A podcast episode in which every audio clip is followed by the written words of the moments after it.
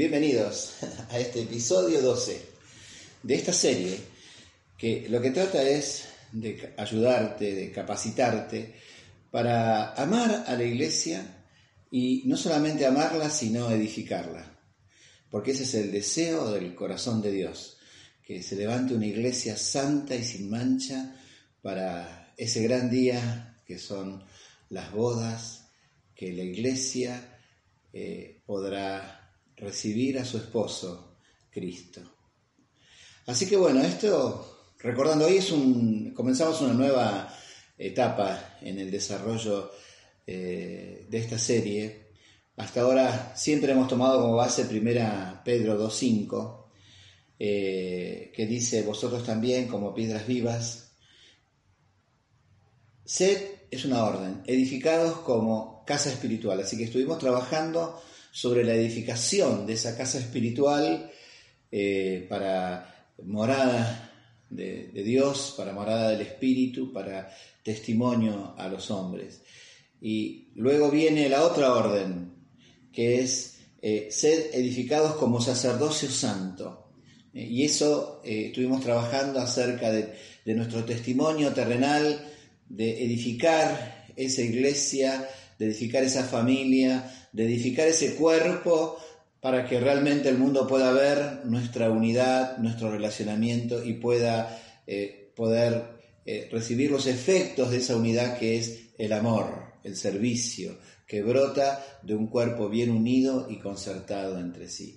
Hoy vamos a tomar eh, el tercer elemento que, fluye de, de este pasaje, que es para ofrecer sacrificios espirituales aceptables a Dios por medio de Jesucristo, para ofrecer sacrificios. Así que casa espiritual, sacerdocio santo, para ofrecer sacrificios espirituales. Este, eh, esta serie eh, es un anticipo de un libro que será publicado y bueno, es como un resumen, como para motivarte a que eh, tengas ganas de profundizar en estos temas. Simplemente hacemos un abordaje introductorio, cada tema es más desarrollado en ese libro. ¿no? Así que bueno, comenzamos con este tema hoy acerca de qué es esto de, qué sería, eh, a qué se refiere acá el apóstol Pablo de que tenemos que ser edificados como un sacerdocio santo para poder ofrecer, ofrecer sacrificios espirituales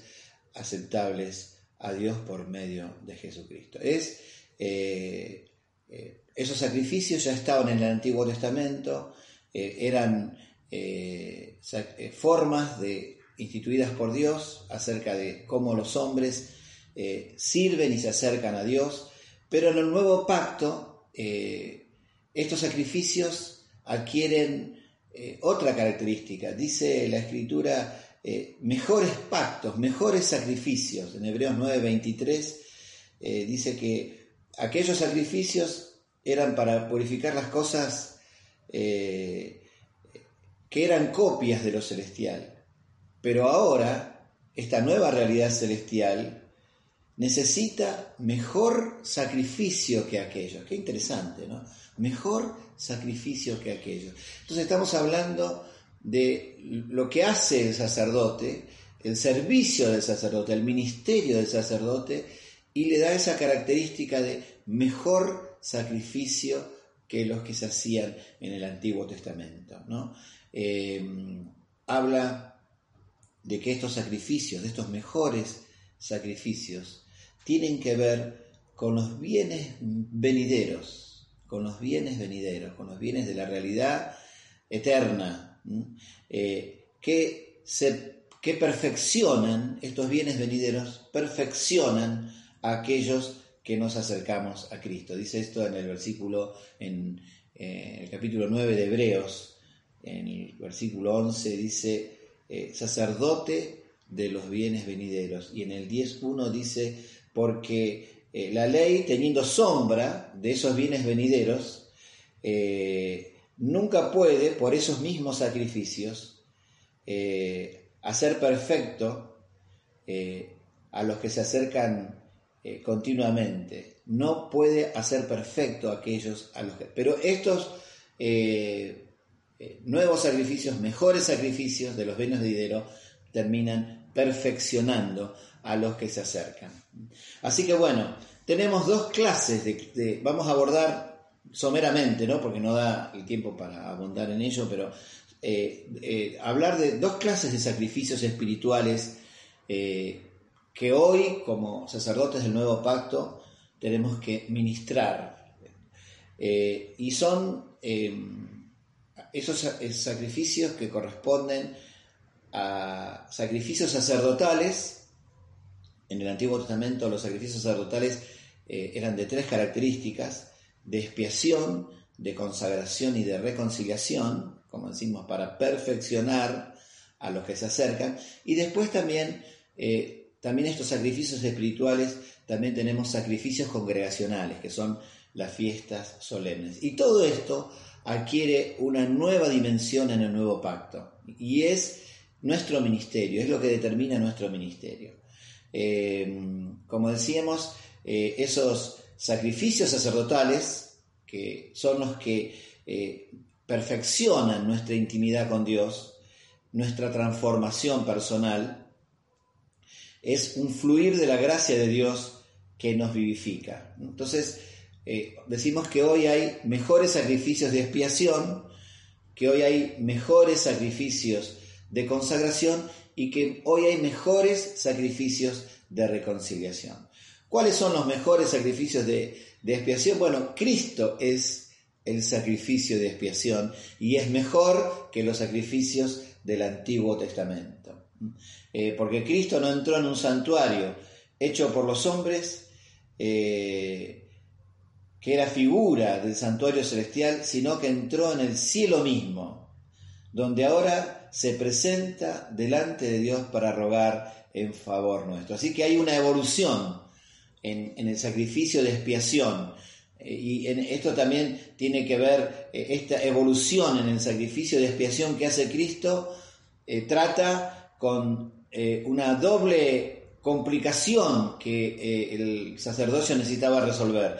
La pecaminosidad del sacerdote y la pecaminosidad del pueblo.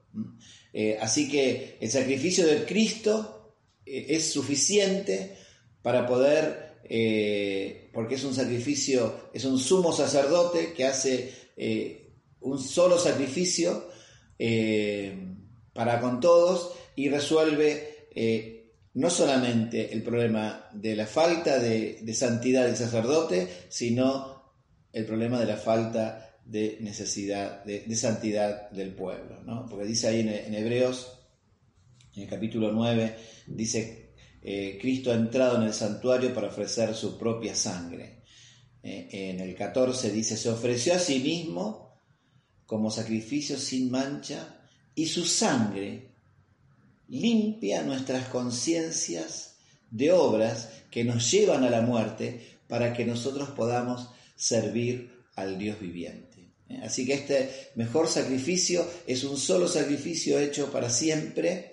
esa sangre que limpia nuestras conciencias de obras que nos apartan de Dios, que nos debilitan, que nos apartan, que nos apartan de la presencia de Dios para que podamos servir al Dios viviente.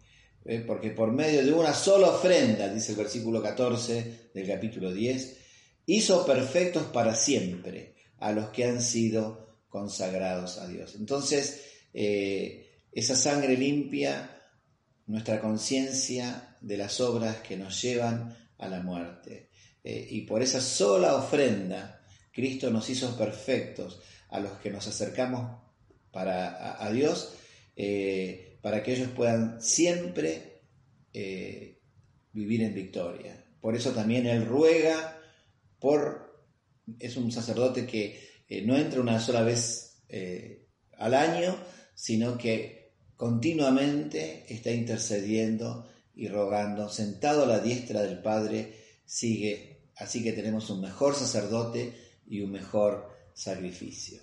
Cristo ofreció por los pecados un solo sacrificio para siempre y luego se sentó a la diestra de Dios y allí está eh, esperando que Dios haga de sus enemigos el estrado de sus pies. Así que tenemos mejores sacrificios de expiación, eh, es un sacrificio perfecto que limpia nuestras conciencias eh, para que podamos agradar a Dios.